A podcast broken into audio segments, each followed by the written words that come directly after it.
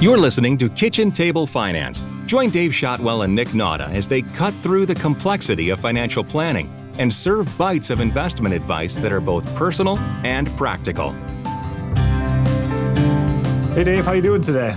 Not bad at all, Nick. It's a good day. Beautiful day. Beautiful day to do a podcast. Absolutely. So, we have a hot topic for today. Uh, we've gotten several questions around these things. There's been several articles around this particular financial instrument, and that is the I bond. Yeah. So, what exactly is an I bond, Dave? Yeah. So, an I bond is a, is a U.S. Treasury savings bond that has its interest payments linked to inflation.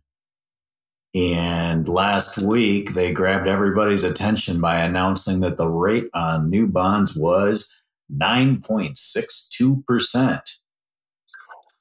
Wow. Yeah. Yeah.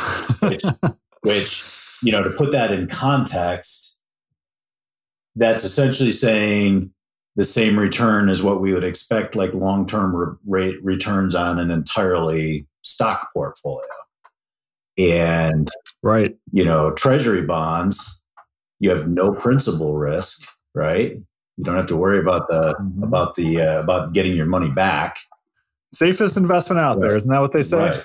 right. Yeah. All the uh, all the fancy formulas to build portfolios are based on the assumption that uh, treasury notes are the the risk free investment. So these are right. these are an offshoot of that. Anyway, the thing about the nine, so I, I would preface this by saying is neither one of us has anything against I bonds, and they look really really good right now. But there's a few things everybody needs to know about I bonds and about that 9.62% headline rate that to put it in perspective to make sure that these belong in your portfolio and aren't aren't just you're not just chasing a headline. Yeah, absolutely. So, um, interestingly enough, the I bonds actually were introduced in 1998. Mm-hmm. Um, so they've been around for what is that, 24 years yeah. or so. But you know, in my career, which doesn't quite span that time. Um, it's something that has been mentioned, but not all that you know well, popular as it has been right yeah. now. But obviously, the big reason for that is we weren't getting nine percent on these things no. it, in that time yeah, frame. Yeah, inflation over that time frame has been next to nothing. So it was like the Federal Reserve created these things, or the Treasury created these things, but you know nobody had any reason to buy them. Yeah. So, which is interesting. We should loop back to that idea at the end after we've kind of explained how they work. So, yeah. first of all, 9.62% is an annualized return. And the interesting thing about I bonds in terms of announcing an annualized return is that the rates reset every six months. So essentially, if you buy a bond today based on the May pricing, they, they get repriced every May and November the true rate that you'll get over that six months is 4.81% of your money. So they're taking that and doubling it and saying, you know, to compare it to how people think about returns, it's always in 12 month increments. So you're not really getting, right. if you invest $1,000, you're not getting 9.62% on that. You're getting 4.81 over that six months. Yeah, and so the the big question is after that 6 months those rates will reset. Right. So I mean theoretically it could be higher if inflation continues to go up. More than likely it will probably come down yeah. from there. Um, but that will all depend on what happens with inflation. Right. And there's some things about that to keep in mind if you're trying to predict where rates are going to be in November. So these bonds have two components to their rates there's a fixed rate and an inflation rate. And when interest rates are high in general, that fixed rate will be higher. And then the inflation part, that fixed rate is good for 30 years, the life of the bond. But that inflation component of it, they look at the CPI numbers every six months and determine what that would be. So if inflation is 3%, and the fixed rate is 3%, the return on the bond for that six months will be 6%. But then in six months, they might look at it and say, okay, inflation is 2% now, plus the 3% fixed rate. So now it's 5%. And it will reset. Right. So right now, those beautiful bonds that they're you know catching all the headlines have a 0% fixed rate and a 4.81% inflation rate because when they created these the they the the interest rates they use as an index to set the fixed rate is still very low or zero and the inflation component is high so theoretically in november if inflation magically disappeared the return could be zero it's not going to be zero but the other thing to keep in mind then is what is what is CPI? It's looking at what is inflation today compared to 12 months ago. So right. last May, inflation was still negligible, like close to close yeah. to zero because we were coming out of the, still coming out of the COVID recession, and now it's jumped. So looking at you know next to zero compared to today, that's a big number, right? What's going to happen in yeah, November? Yeah. Well, last November, we were already talking about inflation, right? It wasn't the high rate right, it's been right. in January, February, March of this year, but it was somewhere in between that and zero. And I, I should have looked it up ahead of time. But the November rate, when they set it, will be comparing this November to last fall. And then next mm-hmm. May, when they compare, it's going to be whatever inflation is then compared to this May. And it may likely be zero. So by next year at this right. time, I wouldn't be surprised if these same bonds, the old you know bonds you buy today, are actually paying 0%. Right. I, yeah. not predicting that, but it wouldn't surprise me. Yeah, and, and for more inflate or for more um, insight into the discussion on inflation, we did have a podcast. Mm-hmm. I'll put it in the show notes of this one to kind of get our thoughts on inflation and, and what's happening. And we talked a lot about that in that podcast, so we won't repeat a lot of it. But some of the inflation is stuff that we feel will probably go away, supply chain issues, things like that. So it, it seems like those numbers will start to come down. And then you're right when we start comparing next year to where we're at right now, you know, it's not a given that inflation is going to be higher. So, and, and I guess that to your point is the risk, right? Mm-hmm. So the, the risk is you're buying this assuming that your rate, because the fixed rate right now is 0 mm-hmm. you're assuming that inflation is going to remain high and continue to go up because that's the only way that you're going to get uh, interest rate on these bonds right. is if inflation goes up because the fixed rate right now is at right, zero. right. It's not that we're against I bonds. I think they're they're fine, but you've got to keep them in. This isn't a replacement for your stock and bond portfolio. Stock market's lousy. Treasury right. I bonds are paying a lot. Let's move. You know, you can't. Too. We'll get to how you buy these in a minute, but they're not meant to replace yeah. that what they can be good for is a complement to your cash holdings that because of the way they work, I would think of them not as part of money I need to have liquid in the next 12 months, but money that all things being equal, I need it to kind of be in cash and safe things. Um, like, like I would see them as a good replacement for part of someone's certificates of deposit or high yield savings account, mm-hmm. but not all of it. Right. And with an idea that over time, if it's a high inflation period, that's going to look better. There's going to be other times when regular savings vehicles will look better. But it's, it's, it, and I also wouldn't, the other thing to think about is when to buy them. And we're not market timers when it comes to the stock market, and I probably would, shouldn't be a market timer when it comes to I bonds either. But if you buy them all today with a right. zero fixed rate, you're probably going to be a little disappointed at certain times during the life of that bond. Mm-hmm.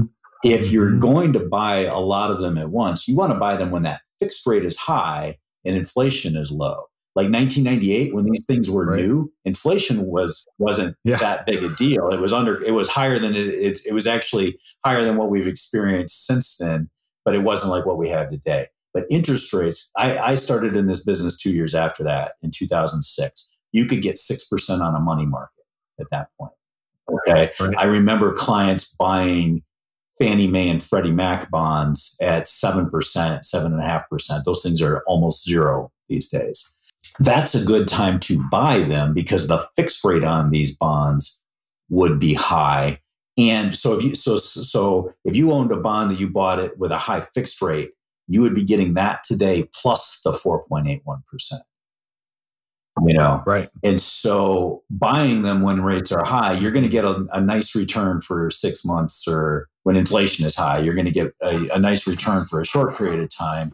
But to really know that they're going to be a good investment down the road, you want to buy them when when rates when the fixed rate is high when interest rates are high right. and where everybody thinks interest rates are high right now because mortgages are 5%. Look at the historical average on mortgage rates. 5% is nowhere near high. It's just higher than what we've had yeah. for the last, you know, 10, 10, 12 years. You know, you want to buy them in a high rate environment and hold them if you're going to hold them for the long term. Yeah, absolutely. And I think, you know, going back to your point about being a good potential diversifier of your cash holdings, um, you know, obviously the 0% interest rate isn't ideal, mm-hmm. but compared to what you might be getting in money markets or mm-hmm. you know CDs you're only getting a half a percent to if you're locking up in a CD for 12 months maybe one mm-hmm. so it's not like you're giving up a whole lot for the potential to protect against inflation mm-hmm. so that might still be something that makes sense with a portion of your cash holdings to kind of protect against inflation because one thing that we're noticing and, and we'll probably continue to notice is even though, like you said, interest rates are going up, mortgages are going up a little bit right now. We haven't really seen a whole lot of movement in cash right. because of, you know, if you there's a couple different reasons for that, but essentially banks have been operating at such low interest rates, it's hard for them to increase mm-hmm. their interest rates when they're all of their loans that are on the books are at low interest right. rates. So they can't pay you more than what they're getting in interest rate payments yeah. for the cash that you have. Yeah. You know, I think it will be a little bit of time before we start to see cash rates go up. So it might still be a good hedge against yeah. that because you do get the inflation per, per, or the inflation protection. So, so let's talk about how you buy I bonds and how you sell them because that kind of that kind of steers our advice. Like, why wouldn't you? Why if if you got a big chunk of money sitting in a savings account right now at zero, why wouldn't you push it all into Treasury I bonds? Right. And, and so you can buy these bonds. The easiest way to do it is to set up an account at treasurydirect.gov and buy them electronically. You also can can buy them in paper form, the old fashioned savings bonds. You can only that would probably be a fun adventure to try to buy a, a paper yeah. one. So, yeah, well, and I think the, the limits. So we're going to get to the limits here in a second, and I think the limits directly have to do with how much the government really wants to be dealing with paper. If you buy them electronically, you're allowed to buy up to ten thousand dollars a year. Okay. If you buy them in paper form, you're only allowed to buy five thousand dollars a year. You know, if you're thinking, boy, I've got this huge high balance savings account. Let's push it all into I bonds. Be aware that you know you are limited in how much you can buy. These bonds earn interest for 30 years. You can cash them out after one year. Okay. So again, don't put money that you're spending to, you know, fix the hot water heater in July into I bonds because you may have to put that hot water heater on the credit card until you can cash those I bonds in. After the first yeah. year, you can cash them in, but if you cash them in during the first five years, you're also going to give back three months worth of interest. So if you think you can buy the I bonds at 4.8%, wait and see what the November rate's going to be. And if you don't like it, cash them in and put it in something else. You're undoing all the good you did during that time. So right. don't think it's a replacement for all your cash or a substitute for stocks and bonds until you feel better about the stock market. It's it's a it's a tool, but it's not the whole toolbox. Yeah, and with those restrictions, you have to be careful with like what you said in terms of you know when do you when do you anticipate needing this money because we are talking about your cash, right? Yeah. So if you're if you know you're going to need your cash, not a great place for yeah. it even if you think you're going to need it after a year because of those interest penalties you know when you when you do the math and start subtracting the interest you might not end up very much higher than what right. you would in a normal money market account and in which case you have full liquidity so right. you know be real careful about how you think about these as a part of that cash portfolio um, because what you don't want is to be given up interest or being stuck in there for 12 months. Yeah. And, and some and the other thing to think about too, we talked about waiting until interest rates are higher. That's the other thing. If interest rates go higher and so maybe the base fixed component goes from 0% to 2%, well, you can't really cash out and then buy a new one in that first five Yeah. years either. So something to think about when you're thinking about how much to put in and and how to make this a part of your cash portfolio. Uh, neither of us espouse market timing, but let's say you're somebody with who has extra cash flow every month and you're trying to decide where to put it.